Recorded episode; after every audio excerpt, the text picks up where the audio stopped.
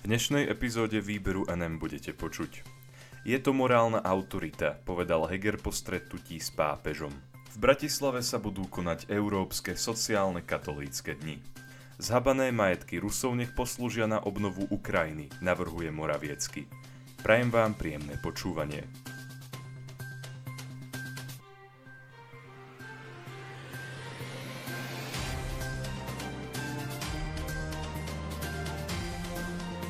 Je to morálna autorita, povedal Heger po stretnutí s pápežom.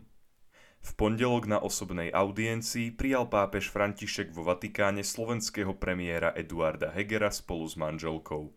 Audiencia trvala približne 30 minút. Informoval o tom konzervatívny denník Postoj. Išlo o premiérovu prvú oficiálnu návštevu vo Vatikáne, potvrdil tlačový a informačný odbor úradu vlády Slovenskej republiky. Premiér Heger pápežovi poďakoval za to, že v septembri minulého roka navštívil Slovensko. Povedal, prítomnosť svätého Otca bola pre našu krajinu historickým momentom.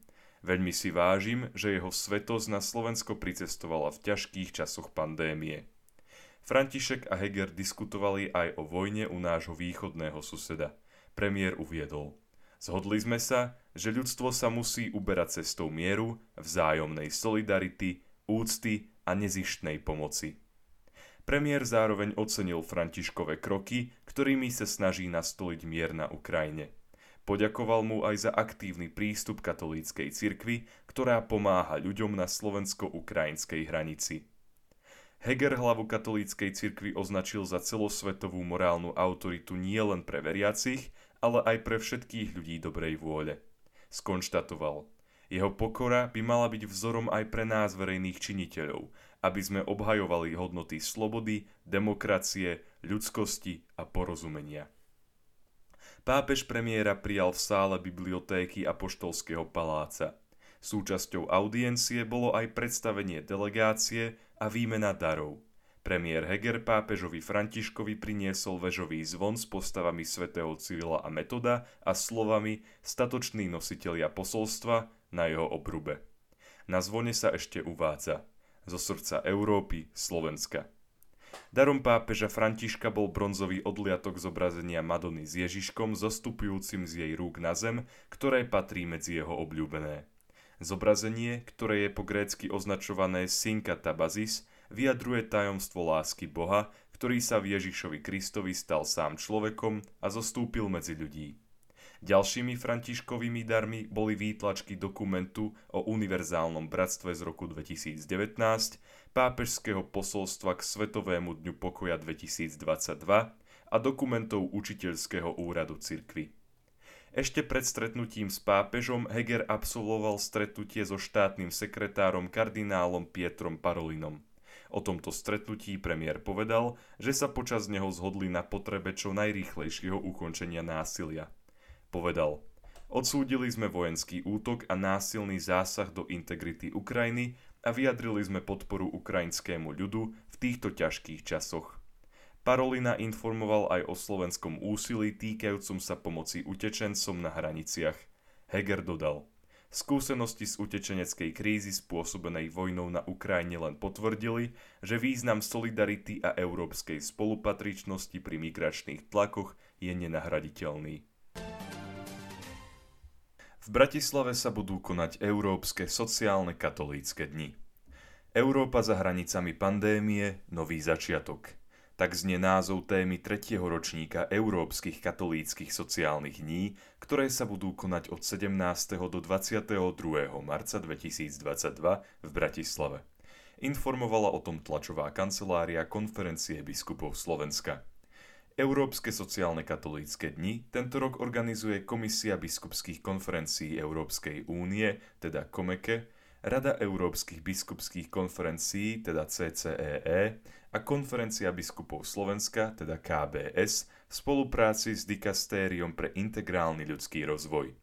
Bratislava bude v rámci tohto podujatia hostiť napríklad kardinála Michaela Černého SJ, predsedu Komeke, luxemburského arcibiskupa kardinála Jean-Claude Hollericha i predsedu CCEE e monsignora Ginterasa Grušachsa, arcibiskupa Vilniusu a ďalšie osobnosti. Tlačová konferencia biskupov Slovenska už zároveň potvrdila aj účasť prezidentky Slovenskej republiky Zuzany Čaputovej a predsedu vlády Slovenskej republiky Eduarda Hegera. Tí by sa mali programu zúčastniť v piatok, pričom prezidentka by mala mať aj príhovor.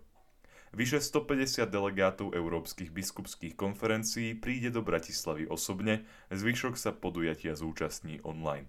Program podujatia sa dá nájsť na stránke www.catholicsocialdays.eu.